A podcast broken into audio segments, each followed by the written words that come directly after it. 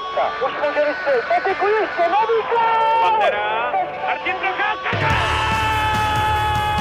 A teď je tu možnost Vojágra. Kapitán! Svoboda.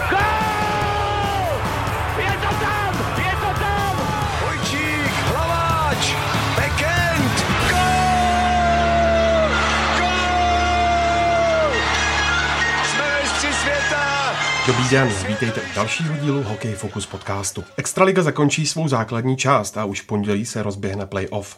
Komu se povede na poslední chvíli proklouznout do předkola a který z týmu ze špičky tabulky půjde do vyřazovací části v nejlepší formě? Zaměříme se i na uzávěrku přestupů v zámořské NHL a v závěru nakousneme také téma možného návratu mistrovství Evropy. Ve studiu vítám redaktora MF Dnes, Karla Knapa, ahoj. Ahoj, dobrý den. A Tomáše Randu a Otu Dubna z webu čtsport.cz. Ahoj. Ahoj. Od mikrofonu zdraví Ondřej Nováček. Prezidentský pohár pro vítěze základní části obhájil Liberec, druhou příčku si zajistil Třinec a ze třetího místa půjde do playoff Sparta. Karle, kdo z předpokládaných favoritů půjde podle tebe do vyřazovacích bojů v nejlepším rozpoložení? Tak já myslím, že může být docela v klidu Liberec. Vlastně obhájil tu svoji pozici z, z loňské sezony. Našel trošku jiný styl, jiný styl hry, nežli mm, vlastně měl v, minulé sezóně, kdy měl víc ofenzivních typů. E, přece jenom odešel Řepík, odešel Bierner.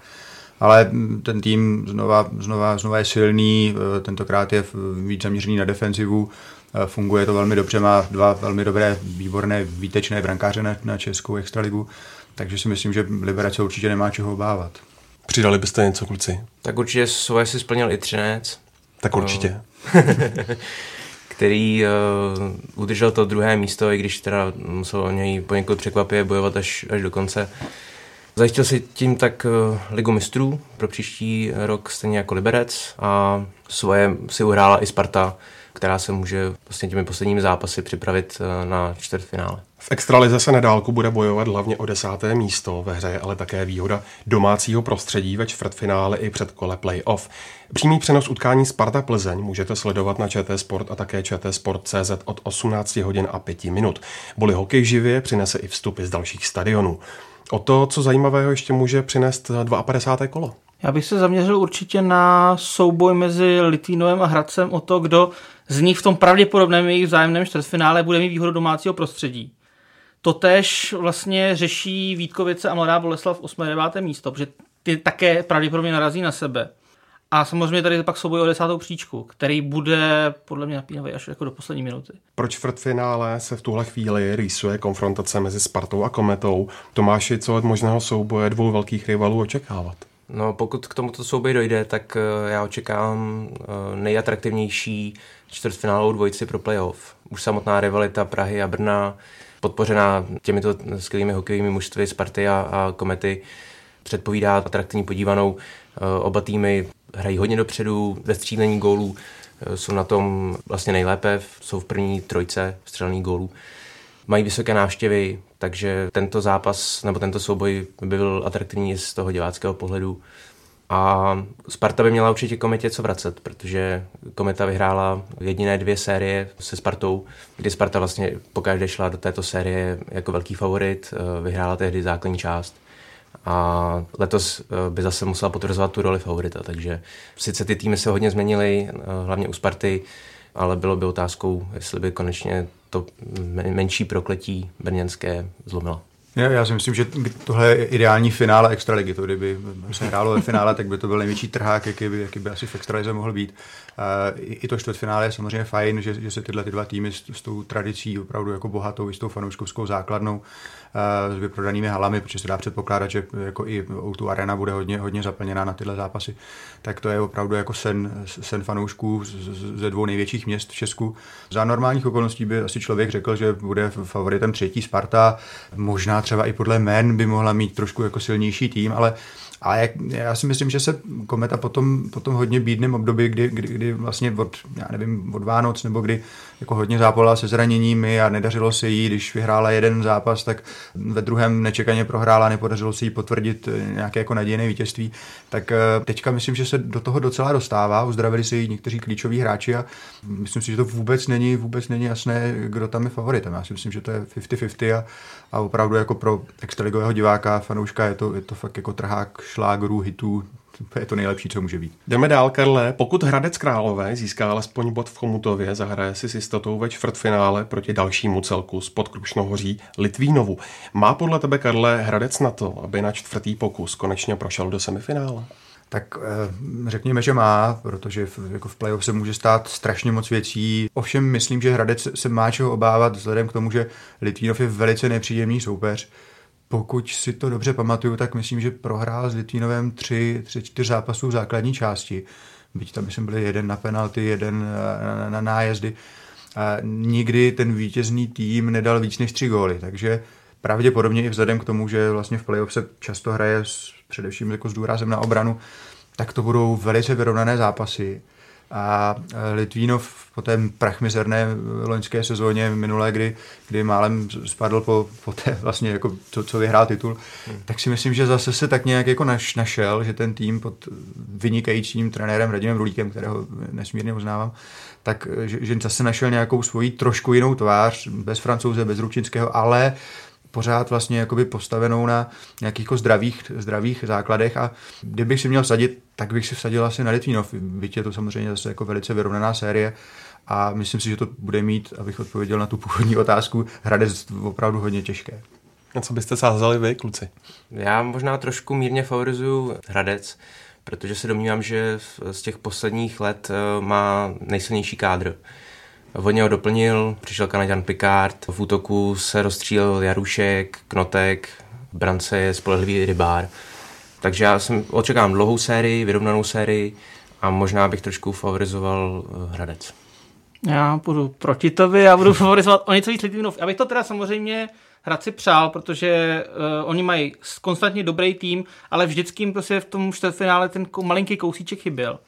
Ale Litvínov u Litvínova tam jim zůstalo takové to jádro z té mistrovské sezóny, což je Lukeš, Hýbl, Trávníček. To jsou jakoby hráči, kteří jsou v podstatě už s tím Litvínovem srostlí a ta chemie toho klubu, z toho jako chemického města, oni jako podle mě drží jako při sobě a možná jakoby to by mohlo by jim dávat nějaký to procento navíc proti tomu Hradci. A druhá věc zajímavá, Litvínov má v téhle sezóně v nastaveném čase a v penaltách skóre 13-1. Ze 14 zápasů 13 vyhrál přitom, jaké byly jejich zájemné zápasy v, jako v základní části a jak by to mohlo být v tom playoff vyrovnané, jako tohle to může hrát svoji roli. Připomeňme, že předkolo playoff začíná už v pondělí 6. března a může toho sledovat každý hrací den na ČT Sport a webu čtsport.cz. V plném proudu už je vyřazovací část první lize a ve čtvrtfinále se zatím daří favoritům. České Budějovice, Kladno, Jihlava i Slávia vedou už 3-0 na zápasy. Komu z elitní čtveřice nejvíce věříte na účast baráži? Já věřím nejvíc eh, českým Budějovicím a možná trošku překvapivě hlavě, která je podle mého soudu trošku zákrytu za, právě za motorem a za zakladnem. hlava moc se o tom nemluví, nebo kdo nesleduje první ligu, tak možná bude překvapen, ale vyhrála z posledních 26 zápasů 24. To značí neskutečnou formu v ten nejdůležitější čas, kdy vrcholí sezóna.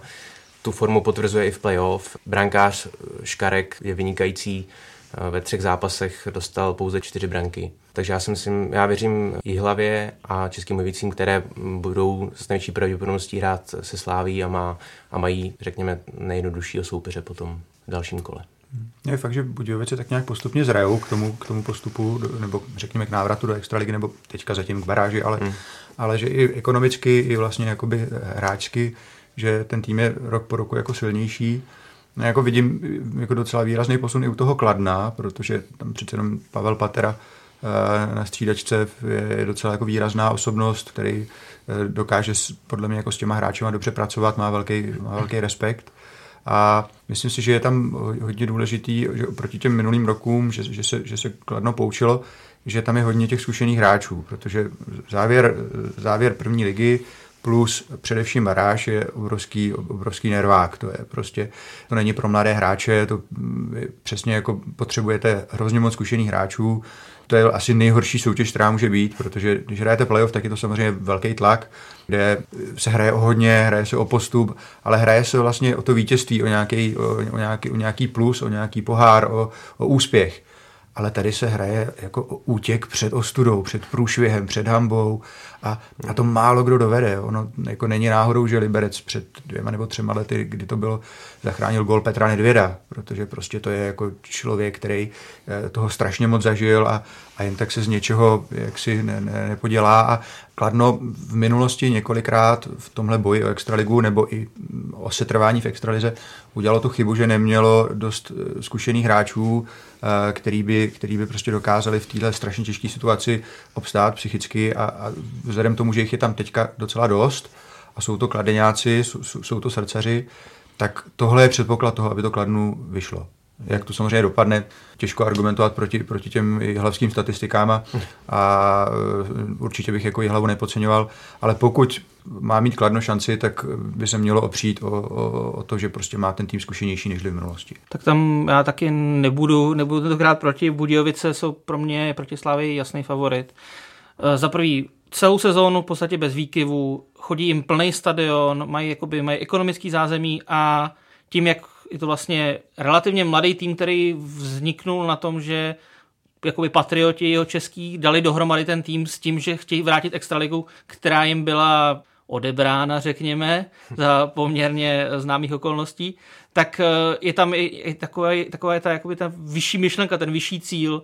A myslím si, že v té sérii se sláví taky oni budou ti, kdo budou do té baráže chtít víc, protože já vlastně si nejsem úplně jistý, jestli Slávia po tom, co tuhle sezónu prožila, do té baráže vlastně chce. O extraligových zástupcích v prolínací soutěži je prakticky jasno ještě před začátkem skupiny o udržení. Poslední Pardubice mají baráž jistou už teď, naděje Karlových varů je v rovině hodně divoké teorie a definitivně může zasnout už dnes večer. Je podle vás situace, kdy v playout vlastně o nic nepůjde pro Dynamo a Vary směrem k baráži spíš nevýhodou a nebo jim naopak dá třeba víc času a klidu na přípravu?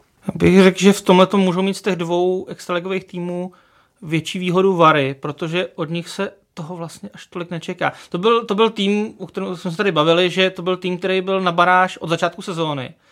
A to, že neskončili nakonec vlastně ani poslední. Jo, a že vlastně té poslední třetí, čtvrtině, teda pardon, základní části, jim i několik zápasů docela vyšlo, tak uh, oni tam půjdou jako bez nervu. Oni nemají co ztratit. Oni když tu baráž nezvládnou, tak to nebude nic, co by se nečekalo. Nebude to, nebude to jako samozřejmě pro ten tým je to vždycky jako tragická záležitost, ale jako nebude, nebude to jako nějaká jako opravdu pecka. Pro Pardubice přijít o extraligu, to, to by mohl být, mohl být konec toho týmu. Jako. A oni jsou v situaci, kdy když se dají psychicky dohromady, tak tu baráž podle mě zvládnou úplně v pohodě. Ale je tam otázka, jestli jsou jako toho, toho mentálně ještě schopní. Já, si, jako, já bych popravě řečeno možná věřil v kousek víc varů. No a tohle je samozřejmě strašně zajímavý. No. To prostě nechtěl bych být v Pardubicích v žádný roli. Ani, ani ledař bych tam nechtěl být momentálně, protože tam prostě eh, před tou baráží se on, napětí, Oni, oni udělali dobrou, dobrou krájet. věc, přivedli dobrého trenéra, mají tam teďka Čáslava Salfický, že jako spolumajitele, takže snaží, snaží to nějak jako by po tom panu Šmitberském to snaží nějakým způsobem stmelit, ale je otázka, jestli v téhle sezóně už vlastně nebylo pozdě. No. Bude, bude, to strašná ždímačka na nervy, ta baráž pro Pardubice. Pro Pardubice skutečně to bude jeden jako z kritických momentů jako vůbec v historii klubu.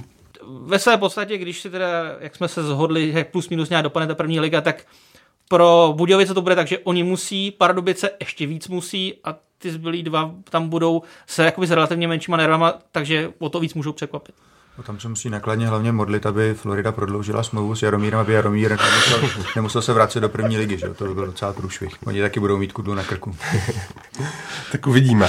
Posloucháte Hokej Focus podcast. Ve druhé části se podíváme blíže na konec přestupů v NHL a možné adepty reprezentačního dresu na mistrovství světa a probereme také budoucnost Eurohockey Tour.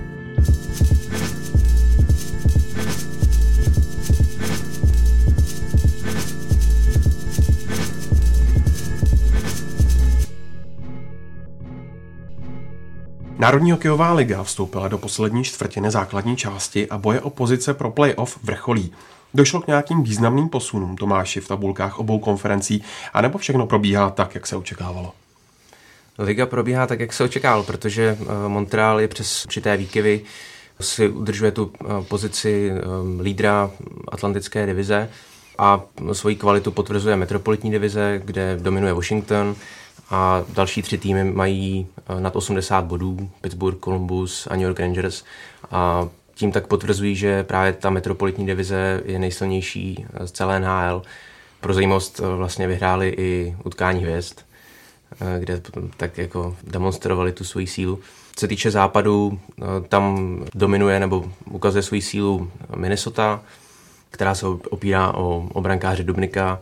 Pacifické divizi je na, na vrchu San Jose a už se to konečně taky probudilo Chicago, které vlastně načasovalo zase tu formu na, na playoff. Takže uh, tyto týmy potvrzují tu svoji kvalitu uh, dlouhodobě a vypadá to, že Edmonton se konečně dostane po deseti letech do playoff a překvapivě z mého pohledu se do playoff možná dostane i Calgary, což by znamenalo, že jediným kanadským týmem, který by se nedostal do vyřazovací části, tak by byl Winnipeg. Ono to bude ještě strašně zajímavé na východě, protože tam je podle mě snad ještě asi 13 týmů, kterým jako relativně reálně můžou přemýšlet o tom, že se dostanou, dostanou mezi ty postupující. Tam je to strašně vyrovnaný. Hmm.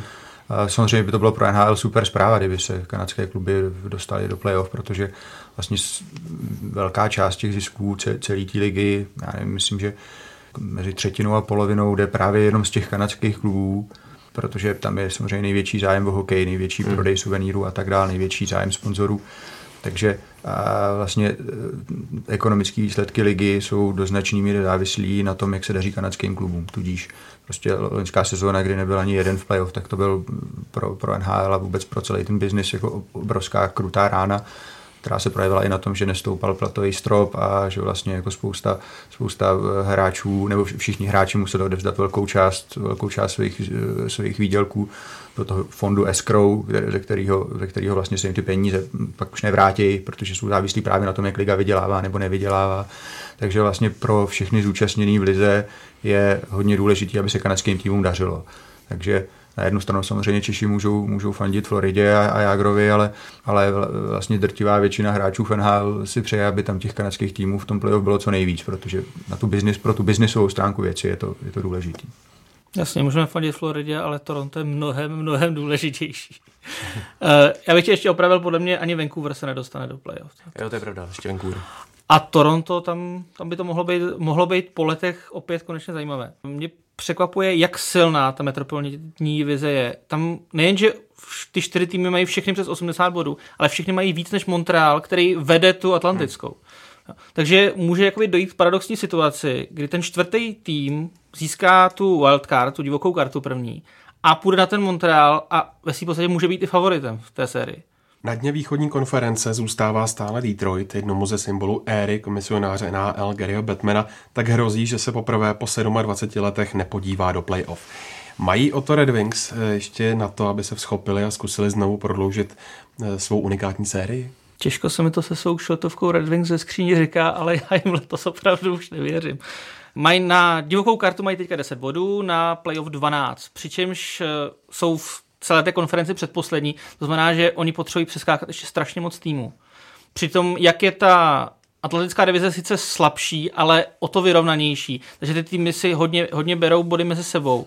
A to by museli udělat podobnou šnůru jako Otama, tuším, tři roky zpátky, kde vyhráli asi 17-19 zápasů, aby, aby se tam jakoby dostali. Oni mají problém s tím, že jak byli dlouho nahoře, tak eh, když postupujete do playoff a do více kol playoff, tak eh, pak máte horší pozici v draftech. Když máte horší pozici v draftech, tak eh, neberete mladé hráč a to to okysličování toho, toho týmu je, je složitější. Takže oni jsou teďka v situaci, kdy tam v podstatě skoro nemají hráče v takové té střední generace 25 až 30. Mají tam akorát Nekvista vlastně a Tatara a nikoho, nikoho dalšího.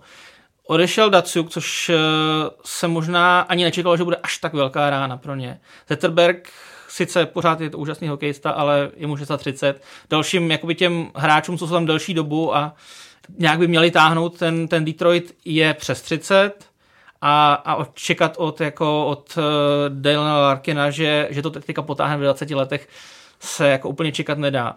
V obraně, kromě Kronvala, tam není žádné, žádné velké jméno. Mike Green jako hrál dobře ve Washingtonu, ale v Detroitu mu to dost nejde a mají vlastně problém i, i, i v tom brankovišti, protože se neví, jestli Howard, jestli Mrázek, jestli, jestli někdo jiný.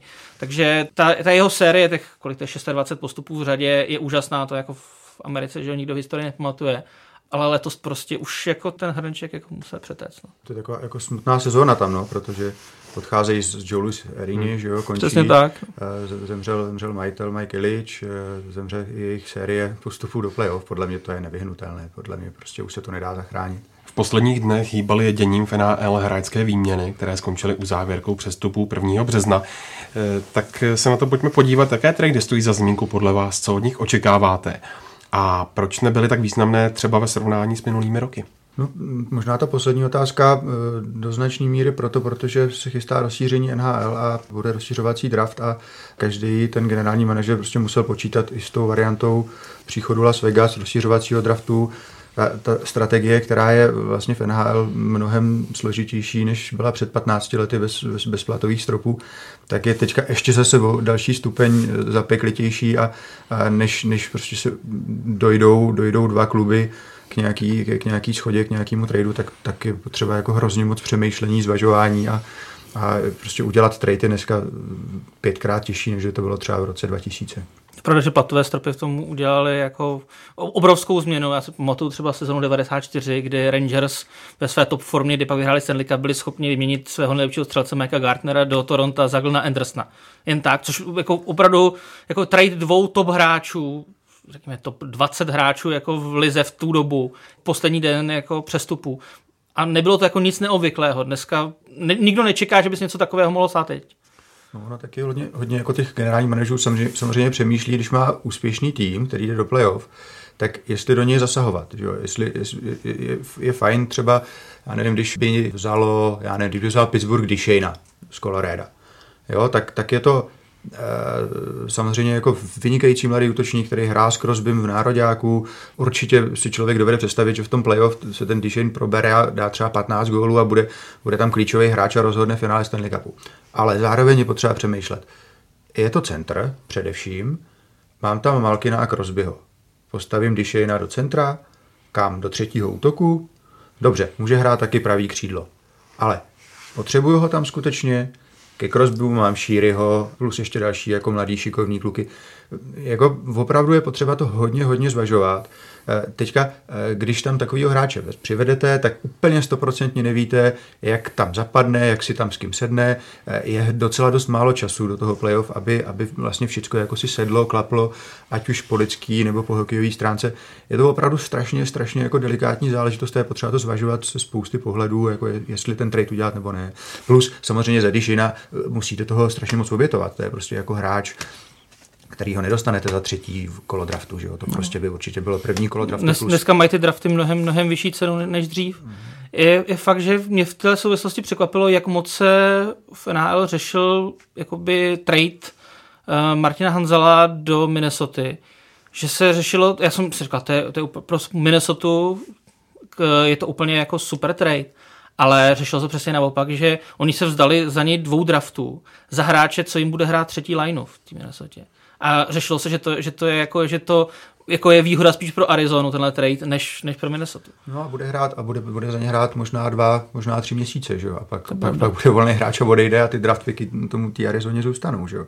Ale ono to, zaprvé to ukazuje na to, že, eh, že ta Minnesota, podobně jako Washington se Shattenkirkem, který ho získali ze St. Louis, takže jdou prostě potom, potom Stanley Cupu jako po hlavě, no, že prostě jako se rozhodli, že všechno stranou, teď nebo nikdy, a je pravda, že zrovna tyhle ty dva týmy jako mají ojedinělou šanci, tom Washingtonu končí, já nevím, asi pěti, šesti důležitým hráčům smlouva, budou unrestricted free agents, budou moc odejít v létě a ta situace už prostě nebude za rok stejná nebo podobná.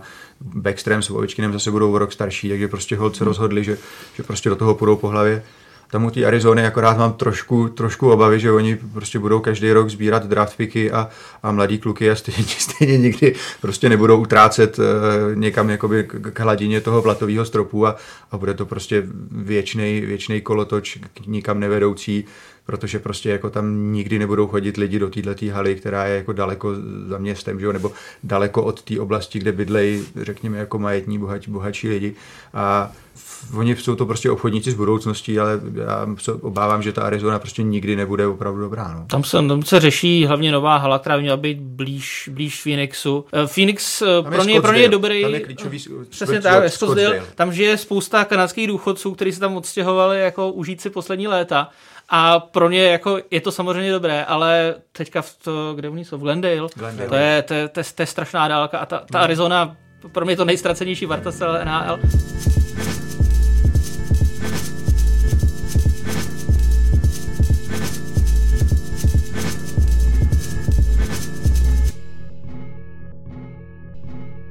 S vrcholem základní části se pomalu rýsují také možné posily pro národní tým na květnové mistrovství světa v Paříži a Kolíně nad Rýnem. Karle, kdo z hráčů NHL má podle tebe šanci zahrát si na světovém šampionátu? No, já si myslím, že úplně každý český hráč, který hraje v NHL, tak má šanci hrát v reprezentaci, protože tady úplně jako 100 světelných let jako jiná situace, než byla třeba v roce eh, 2005, když eh, vlastně NHL hrálo jenom 50-60 českých hráčů, který s chodou okolností teda tehdy samozřejmě jako ne, nehráli NHL, protože byla výluka, ale ale prostě jako do toho týmu, když tam hrál Radim Vrbata, tam skoro nehrál, e, možná se objevil ve čtvrtý lajně, jako tam byl obrovský nátřes. Teďka prostě si myslím, že snad každý hráč, který hraje v NHL, tak prostě ho budou trenéři reprezentace brát. To prostě je záruka toho, že ten hokejista je opravdu jako na nějaký úrovni. Je jasně, že se pak hraje na širším hřišti a časový posun a tak dále, a tak dále, ale, ale prostě podle mě kterýkoliv hráč hraje NHL, tak je jasný kandidát pro reprezentaci na mistrovství světa. Na druhou stranu letošní sezóna vývoj NHL moc vysokému počtu těch posil ze zámoří nenahrává. Co jsem se tak díval na ty týmy, tak kromě toho teda, že budou někteří hrát playoff a je otázkou, jestli potom po tom prvním kole ještě trenér Jezef Jandač bude povolávat, protože vlastně v minulém roce se nechal slyšet, že chtějí ten tým už vlastně mít postavený ještě před playoff NHL a nespolehat se právě na ty pozdní příchody. Takže do toho vlastně ještě hrají roli určitě končící kontrakty, kdy zejména teda u těch starších hráčů jsme byli svědky toho, že hráči nechtěli jezdit na mistrovství světa, aby předešli potenciálnímu zranění a potom horší pozici pro vyjednávání nových kontraktů. Takže letos třeba, co se týče obránců, tak já tam, pokud teda Philadelphia se nedostane do playoff, tak akorát Radko Gudas do obrany. Budeme se určitě muset obejít bez Michala Kempného, který vlastně byl tím pilířem té defenzívy. Možná ještě Andrej letech. Schuster, to je druhá varianta. Andrej Schuster a tomu právě končí, končí smlouva, smlouva no. takže tam, tam nevíme, jak se zachová. A právě vyvstává třeba otázka, kdo měl být tím novým lídrem v obraně. Podle mě by to měl být Radim Šimek. Tam je totiž samozřejmě otázka toho, kdo by mohl hrát, nebo kdo, kdo by z NHL jako mohl hrát v reprezentaci na, na základě své výkonnosti. A to znamená hmm. podle mě jako všichni, jak jsem řekl. Jasně. Ale pak je samozřejmě strašná spousta jakoby překážek k tomu, aby tam skutečně hráli. Ať už, to, ať už to teda skutečně bude situace toho týmu v NHL, případný postup nebo nepostup do playoff, stav kontraktu. Je samozřejmě nějaký určitý vztahy jakoby, hmm. k reprezentaci, protože bohužel v minulých letech spousta, spousta těch kluků uh, má takový jako dost smíšený zkušenosti jako s reprezentacema jako na různých úrovních a spousta těch kluků, kteří třeba odešli z extraligových klubů uh, do kanadských juniorek, tak jako byli jako vystaveni určitě nějaký jako persekuci. Mrázek třeba, že jo, byl svýho času, svýho času distancovaný z reprezentace, protože odešel, odešel z Vítkovic, z Vítkovic do, kanadské juniorky. A spousta těch dalších kluků vždycky měla jakoby horší pozici, když se hrálo o nominaci třeba ve 20 tak třeba bývalý trenér reprezentace Přerost jednoznačně dával najevo, že, že prostě dává přednost hráčům, který působí v českých, v českých soutěžích a a ty, v těch klucích to prostě nějakým způsobem zůstalo, ta nějaká ta jako zatrpklost a já si jim teda vůbec nedivím protože se prostě s nimi jako nezacházelo moc hezky. Mám radost z toho, že se to zlepšilo, že, že třeba jako ve 20 pod, jako v, v, tom, jak, jak, jak funguje okolo Jakuba Petra, takže že, že je to určitě o něco lepší, ale eh, spousta těch, spousta těch kluků, který tuhle zkušenost mají a potvrdilo se mi to třeba off record jako i od starších hráčů, kterým třeba dneska 30, 35, že prostě tuhle tu zkušenost měli a že to pro ně prostě byl poté docela důležitý faktor v rozhodování, jako jest, jestli jet na mistrovství nebo nejet.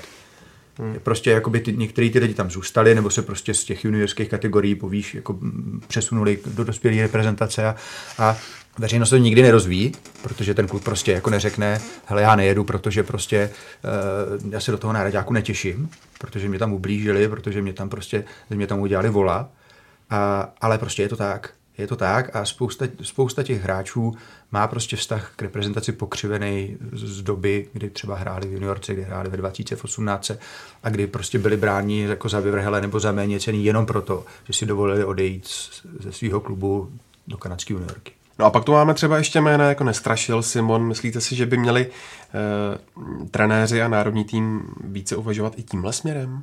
Mm, v AHL letos, letos hraje docela dost dobrých českých hráčů. Nebudeme počítat asi bratry Michálkovi, který za prvý už mají věk a za druhý už se nějak jako vyjádřili, že reprezentace už ne.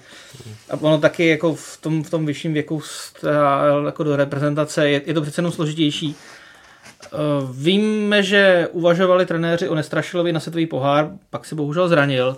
Teď vlastně skoro celou sezónu na farmě, ale zdá se celkem ve formě a kdy, pokud mu trenéři opravdu věří, tak jako nevidím důvod, proč ne. Já si nemyslím, že AHL je horší liga než česká nebo švýcarská třeba, jako rozhodně ne. Ale z těch dalších men Vrána je vlastně pořád na pomezí prvního týmu ve Washingtonu, který do playoff půjde určitě, takže ten je vlastně ze hry. Přesně tak. Simon s Noskem hrajou oba v týmech, který jsou jako i v AHL tak vysoko, že do toho půjdou do vlastního playoff, tý AHL. Takže tam taky ta šance moc není. Takže mě, mě z toho jako nejlíp vychází asi mozík jako na farmě New Jersey. Obránců hmm. jakoby se zkušenostma v jeho případě zkušenost ze zámoří, vlastně i takový z NHL, nemáme zase tolik, aby jsme si možná mohli dovolit toho opomenout.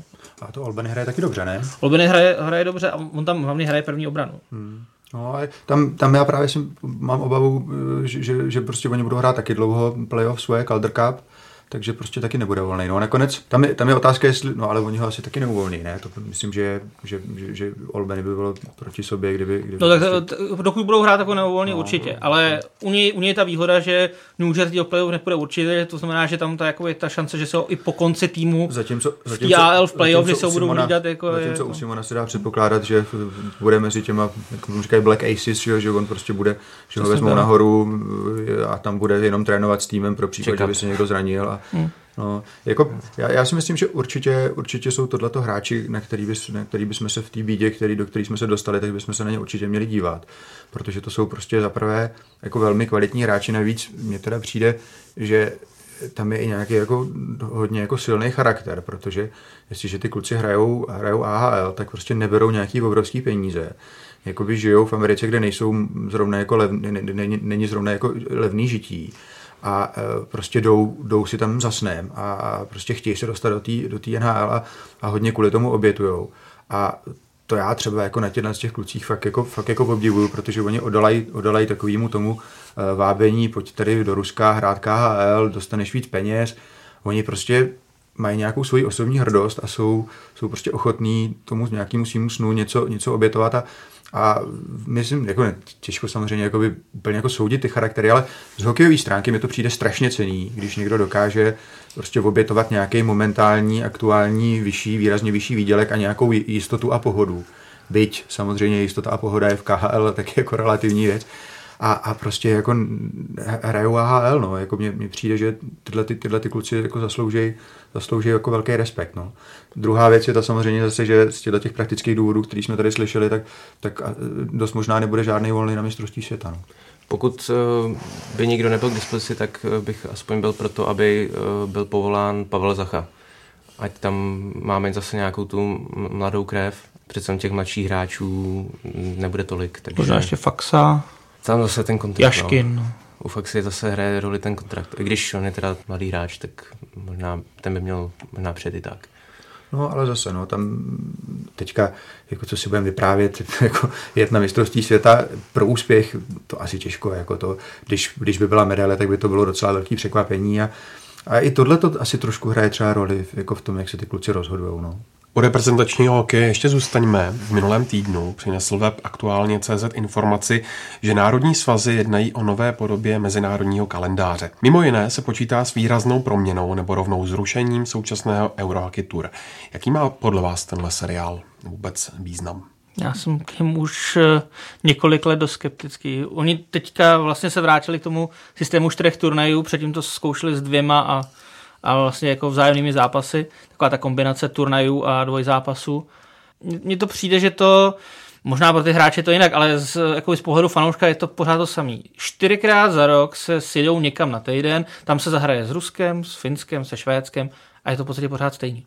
Jako, ano, samozřejmě je to dobré na testování hráčů, pro mistrovství seta, i když jako uh, takový, kdybych si dovolil takový jízlivý bonmo, tak jako ty trenéři doufají, že z toho kádru pro to Eurohockey Tour se na to mistrovství dostane co nejméně lidí protože tam jakoby, oni tam vlastně neberou ani všechny hráče, hráče z Evropy, někteří, u kterých jakoby mají vyzkoušený, tak ty si nechávají do zálohy až na mistrovství světa a vlastně jezdí tam hráči se buď otrkat, nebo prostě jakoby, řekněme, ten lepší průměr z extraligy, což jsou hráči, z níž se dostane na to mistrovství potom 5-6.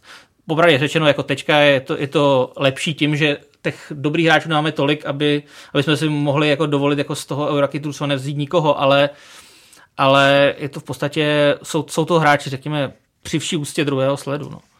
V této situaci podle mě těžko bude hledat nějaký hodně, hodně atraktivnější eh, režim, jo, nějaký kalendář, protože eh, nic, nic moc se zásadně nezmění eh, na tom personálním obsazení.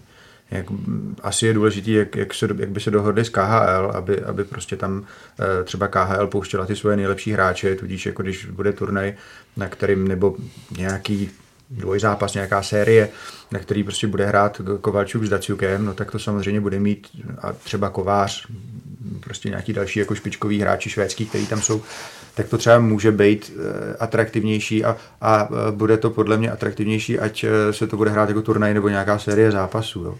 Pořád se prostě, pořád vlastně tam ten materiál hráčský je stejný a to je skutečně nějaká druhá až třetí třída světového hokeje a e, prostě největší podle mě slabinou těch turnajů je, že tam prostě nejsou jména, že tam prostě nejsou hvězdy.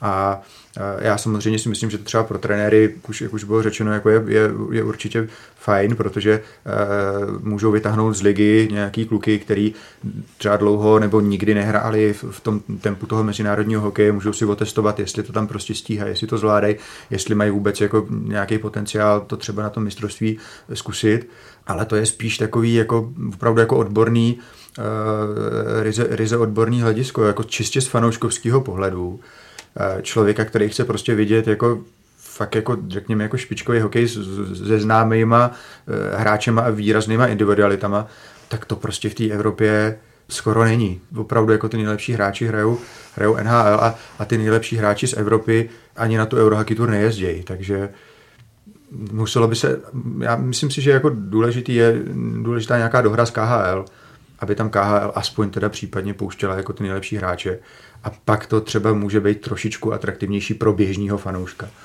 Jako moc si s tím nevím rady. No. Myslím hmm. si, že nikdy vlastně ta Eurohockey Tour nebyla nějak extra, extra, extra jakoby strhující pro fanoušky. Bylo to spíš pro ty fajnšmekry, pro ty, kteří jako prostě chtěli sledovat třeba nějaký svý, když někdo fandil Plzni, tak jak se tam bude dařit Kubalíkovi třeba nebo tak, ale, ale pro takového jako běžného hokejového fanouška to vždycky postrádalo, postrádalo lesk a, a myslím si, že ho žádný jiný model prostě tomu, tomu evropskému mezinárodnímu hokeji prostě nepřinese, pokud, pokud prostě tady, tam nebudou hrát ty nejlepší hráči. No. A když se podíváme ještě na jeden z návrhů, který podporuje i Český svaz, tak ten navrací do hokeje už polo zapomenuté mistrovství Evropy, které se ovšem jako samostatný podnik konalo naposledy před 90 lety.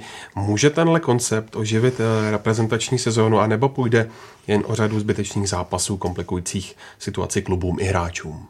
To hrozně záleží na tom, jak ten koncept bude vypadat. Já jsem četl návrh Němců, Německého svazu, kteří chtějí v tom mistrovství Evropy mít 24 týmů. To je snad ještě větší bizár než mistrovství ve fotbale tam by, tam by hrálo třeba uh, Nizozemsko, což je tým, který loni postoupil do divize 1B. To je, to je 24. nejlepší evropský tým. To, to prostě to by nemělo, to by nemělo význam jako auto pro nikoho. Ten český návrh počítá z 12 týmy, což je těch 12 týmů, co hraje tu Eurohockey Challenge, která by se zrušila, zrušila by se Eurohockey, to hrálo se tohleto. Tam záleží na tom opět. Kdyby se to hrálo turnajově, tak tam znova nastává ten samý problém, jako, jako je u Eurohockey Tour a těch paralelních turnajů, kde hrajou Slováci, Švýcaři, Němci a tak, kde vždycky jakoby na domácí nějaký, nějaký fanoušci přijdou a ty ostatní zápasy jsou takový prostě tak je, to je opravdu jenom pro, jenom pro ty trenéry a jenom pro opravdové fajnšmekry. Eh, kdyby se to hrálo každý s každým, jakoby taková mini tabulka, tak možná by se o tom dalo uvažovat. Je tam, je tam zatím jako víc, víc otázek a víc jako takový zádrhelů, než, jako, než, než jasných pozitivních odpovědí. Z pohledu samozřejmě celoevropského růstu hokeje je to samozřejmě může být jako plus. No, to, to myslím si, že jo. Že, a ono to, ono to konec konců jako je, je vidět, že aspoň třeba v těch juniorských kategoriích jako zase prostě jako zbližuje, že, že prostě dánové jsou schopní nás porazit na dvacítkách, že jo, Švýcaři. Je třeba říkali skauti, který, který, který dělají pro kluby NHL, takže zatímco dřív prostě měli čistě na starosti Česko a českou, český soutěže, takže teďka jakoby v tom itineráři, který mají jako od klubu, od klubu NHL, takže mají stejný počet dnů určený pro český soutěže a pro dánský soutěže ta situace je opravdu tak, tak jako u nás jako se pohoršila, že třeba jako juniorskou ligu e, skauti z NHL v podstatě skoro nesledují, nebo se prostě přijdou podívat na pár zápasů protože eh, ta soutěž je tak jako strašně široká s těma 18 klubama, že ve většině zápasů o nic nejde, protože prostě je tam jasný favorit a jasný výsledek a ten hráč třeba, na který se přijdou podívat, tak ho to vlastně neprověří, protože prostě vyhrajou 10-2 a, a oni ho potřebují vidět jako v zápase s někým, jako s nějakým jako vážným soupeřem, že jo, v nějakých jako těžkých situacích a jenom abych se vrátil zpátky k tomu, o čem jsme začali mluvit, takže jakoby ta pro Evropu a pro ty jakoby hokejově menší národy to samozřejmě může být výhodný. Ale myslím si, že teď pravděpodobně to mistrovství Evropy by muselo být uh, vždycky eh, třikrát ze čtyř let, že jo? protože v únoru je vždycky olympiáda, takže hmm. to asi by pravděpodobně ten rok by to nefungovalo. Myslím, že minus, myslím si, že minus je i to, že když vlastně jakoby potřebujeme zjistit, který hráči z extraligy uh, jsou jako, použitelní na mezinárodní scéně, tak je potřebujeme otestovat opravdu jakoby v těžkých zápasech a rozhodně ne jako v zápase s nizozemcema nebo ani ne podle mě v zápase s Norama nebo, nebo s Bělorusama. Jo. Podle mě prostě, myslím si, že pro Česko by bylo nejvýhodnější prostě hrát ty turnaje hlavně s těma nejtěžšíma soupeřema. No. Dnes to bylo naprosto vyčerpávající. Tak já vám děkuji, pánové, že jste přišli a vám, milí posluchači, děkuji, že jste nás doposlouchali až sem. Jim připomínám, že nás najdete na stránkách čtsport.cz a taky na Soundcloudu, iTunes a v dalších podcastových aplikacích. Budeme rádi za vaše náměty, připomínky a taky se nebudeme zlobit, když tenhle i ostatní podcasty budete sdílet do světa. Mějte se hezky.